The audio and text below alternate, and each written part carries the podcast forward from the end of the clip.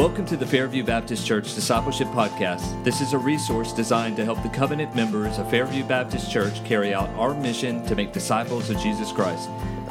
I'm your host, Joshua Johnson, and today I'm joined by Kyle and Lindsay Fesco. Welcome. Thank you. Well, Kyle and Lindsay, why don't you uh, introduce yourselves real quickly to our audience? Yeah, so I'm Kyle, and I'm here with my wife, Lindsay. We've been married for 13 years, have three crazy kids. I work in uh, IT here at Wake Tech in Raleigh, North Carolina. Uh, Lindsay stays home and schools our kids. Uh, we've been attending Fairview for many years now. I believe I've been here at least 2005, and she's been here way before me. Uh, and we serve in a variety of ways here at the church. Well, in today's podcast, uh, we're going to start a new series on cultivating discipleship amongst our children. And uh, for our conversation, we've chosen to use uh, Chap Bettis' book, The Disciple Making Parent, to sort of help us guide our conversation. And, and we'll deal with issues like emulating Christ for our children and sharing the gospel with them, praying for them, along with several other topics uh, but today we're going to sort of set the foundation for all the other podcasts that will follow. Uh, but before diving in, Lindsay, uh, why don't you share with our audience who this podcast is intended for? Yeah, so uh, this podcast is um, for parents, obviously. It is also for grandparents and children's volunteers it's for anyone that ministers to families. So basically, it's for everyone. All right. So nobody, uh, press pause, uh, keep listening, and uh, we'll go ahead and dive in. So Kyle, let's let's start with you. Um, now in Bettis's uh, book, he references this moment where uh, he looks at his kid and he says, "Man, I'm responsible for this thing." And so I'm curious for you uh, if you have one of those moments where you looked at, I guess Mason, and you said, "Oh my goodness, this thing's mine, and I'm responsible for him." Yeah. So I think it was when we finally went home and like her parents had left and there was nobody there but us. So it was um, kind of an overwhelming feeling. You you know you hold your kids for the first time. Uh, there's a heaviness to think that you know they're completely dependent on you. Um, you know, there's really good resources out there to help you prepare. Uh, not to mention you got friends and family, but at the end of the day, you are responsible for the physical and spiritual development of this person, and that's pretty intimidating. Yeah, I think you know for me. Um, when we first came home from the hospital, uh, of course you, you have in-law help, and uh, and then Jessica really really good. Like she had experience work, working with children. Um, but she had a little medical thing that happened about a week after uh, she had given birth to Ruth, and she had to go to the hospital. It was it was actually pretty serious, and uh, all of a sudden it was like there were no in laws around. Jessica's not around, and I was like completely overwhelmed, like mm. lost as can be. Um, so, um, as we're reading through, uh, Lindsay, me and you, let's dish a little bit, okay? Okay. All right. So we're we, me and Kyle. We talked about being unprepared for parenthood, and really, as we were talking, really we were talking about these physical things like uh, being able to physically care for our children from changing diapers to burping babies, bathing them, knowing how to, to feed a child and even how often to feed a child and how much sleep they need and so on and so on and so on. Yet, when we uh, dive into Chap, Chap Bettis's book, that's really not where he takes it, is it? No. Um, so I think as parents, sometimes we can get stuck on the physical aspects of parenting our little people. It is overwhelming and it's time consuming. And um, because those are needs that we can see on a daily basis, we feel like for the most part, we can meet most of those needs, and those needs are important. But if we get stuck just on the physical needs, we can sometimes overlook the fact that our children are also spiritual beings, beings that are created in the image of God, and they will, in fact, live for eternity, either in heaven or hell. Hmm. So, our ultimate goal in parenting is to raise children who know and love the Lord. I've definitely had those moments of feeling completely unprepared for this task and feeling overwhelmed. It's a huge task. Um, while we ultimately rely on the Holy Spirit to guide us as parents and draw our children into a relationship with the Lord, this is our God given task to disciple our children, and we take it seriously. Eternity for our children is at stake. So, this is absolutely countercultural, though. Our culture is focused heavily on child centered parenting, wanting the absolute best academically for our child, sacrificing every ounce of energy and time we have to keep them busy in sports and extracurricular activities. And what is this all for exactly? The church should look very different, but often this culture spills over into the church, and Christian parents often start imitating the world in our goals and values, and that's an unhealthy place to be. Yeah, I, I agree completely, and so I think uh, when Bettis makes this point in the beginning, it's it's extremely helpful for us to hear because it gets to the heart of the issue. Why have we been entrusted with children? While I think those other things that you mentioned, like they're important, like. Uh, but it's more than just feeding them and clothing them and sending them off to school and, and preparing them to get a job. Uh, again, those things are extremely important things, but it's bigger than that. Uh, in Malachi chapter 2, verse 15, uh, just listen to what it says. Uh, it says, Did he, talking about God, did he make a husband and wife one with a portion of the Spirit in their union? And what does the one God, or sorry, uh, and what was the one God seeking? Godly offspring. And so, why have we been entrusted with children? To produce godly offspring, uh, to create new lives who know God and love God. Uh, and I think that we need to hear this because uh, in the busyness of life, I believe that so often we forget it. We get distracted by things that are okay, but they're they're lesser things. And uh, it's again, it's not that these things are unimportant.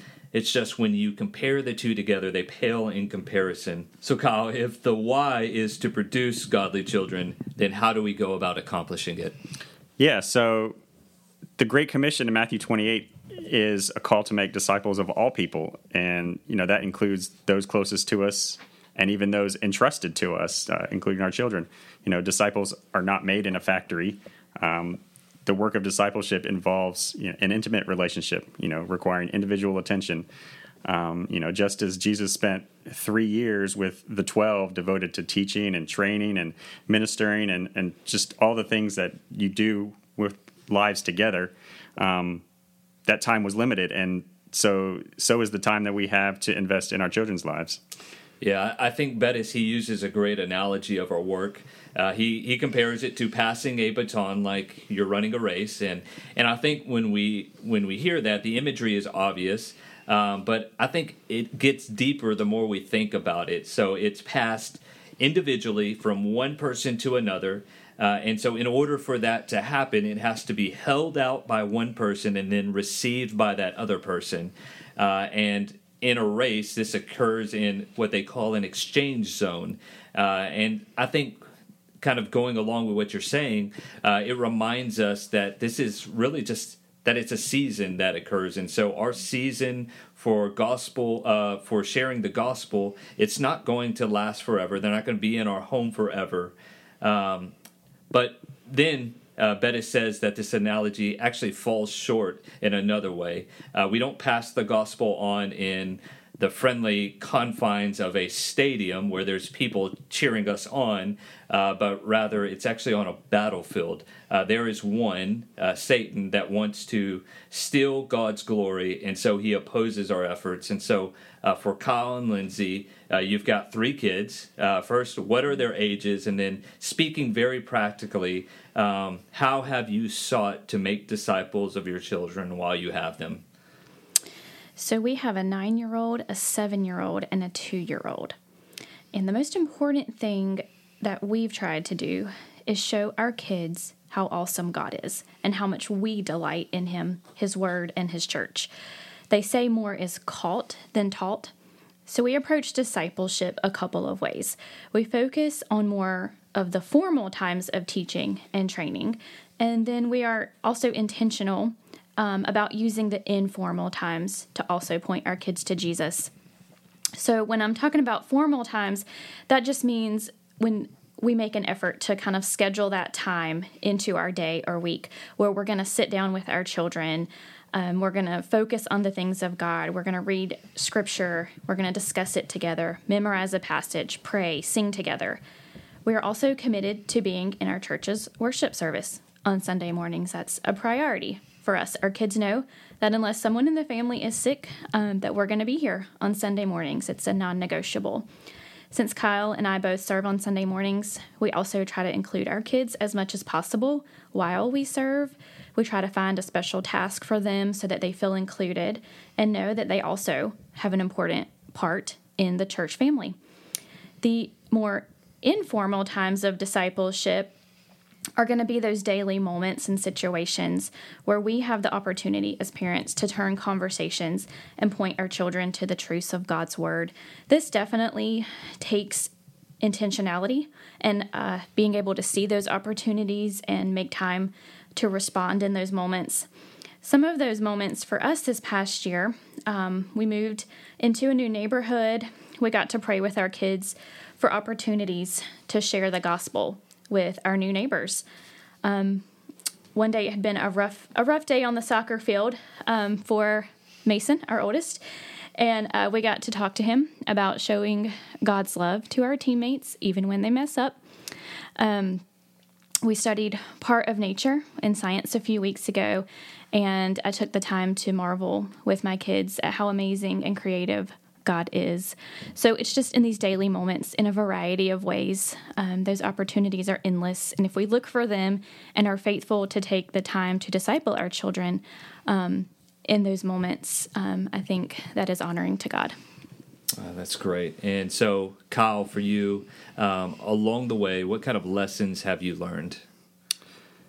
I think first and foremost, um, as parents and as people, we have to be in the Word. Um, you know, it helps in preparing our hearts before we attempt to lead our children. Um, with that said, having three kids kind of makes discipleship uh, messy, challenging. Mm. Uh, so we can't expect perfection kind of to be our benchmark. If we do, then we'll be disappointed every day. Um, you know, the kids move, they wiggle, they talk. So we have to, you know, we have to be patient with them. Um, consistency is hard, you know, but having you know that routine helps. Um, you know whether this is you know you do your discipleship in the morning, you do it at dinner, you do it before bed. Um, just having that regular time is is helpful. Um, you also can't get discouraged if you you know you miss a day or you know the words don't quite come out how you wanted them to come out. You can kind of get hard on yourself with that. Um, you know, also simple questions also help out with the comprehension. You know, what did you learn? What was the story about? Who were some of the characters in the passage? Finally, kind of going back on the first point, it helps if we are in the Word and being discipled ourselves. So, your kids are a little older. What are some lessons you've learned?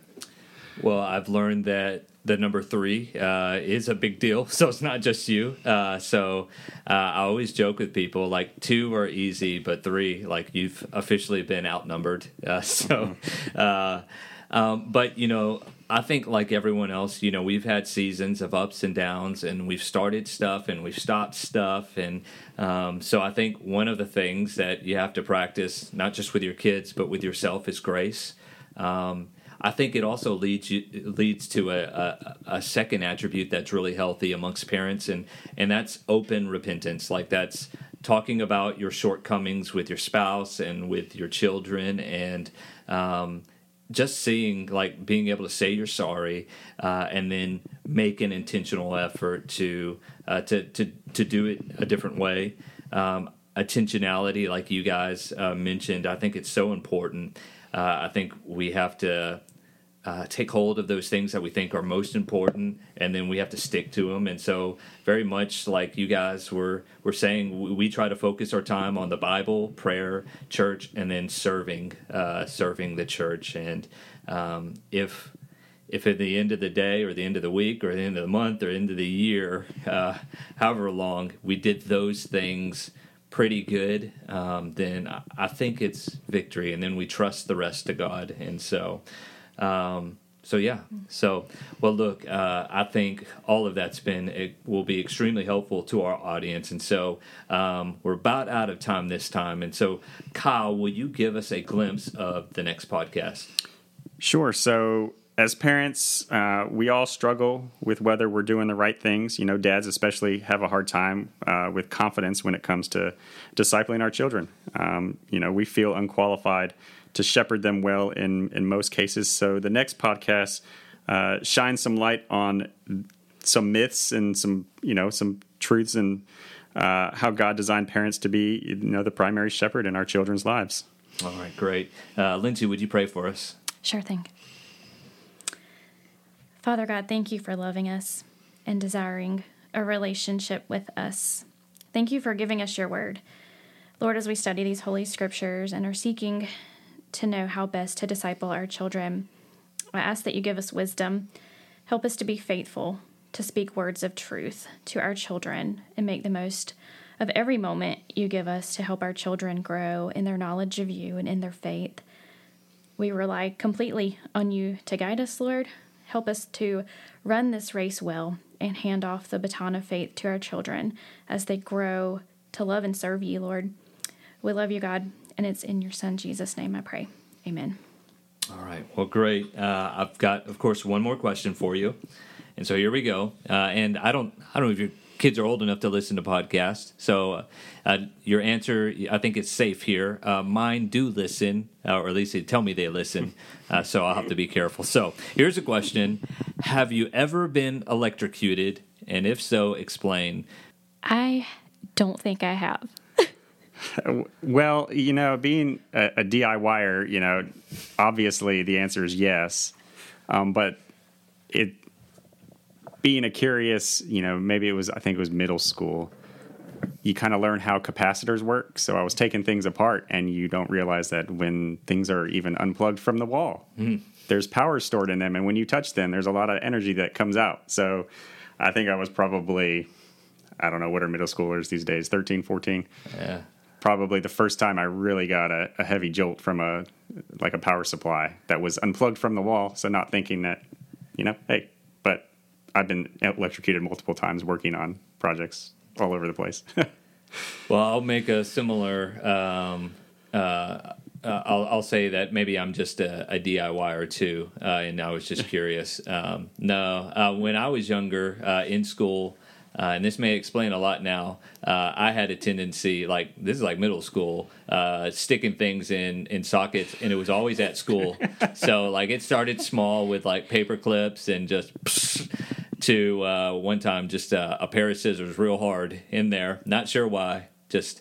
I'm acting. I was acting out, um, just trying to get my parents' attention so that they would read their Bible with me. So. Uh, well, anyways, uh, thank you guys for joining us, and until next time, uh, may we exist to make disciples of Jesus Christ.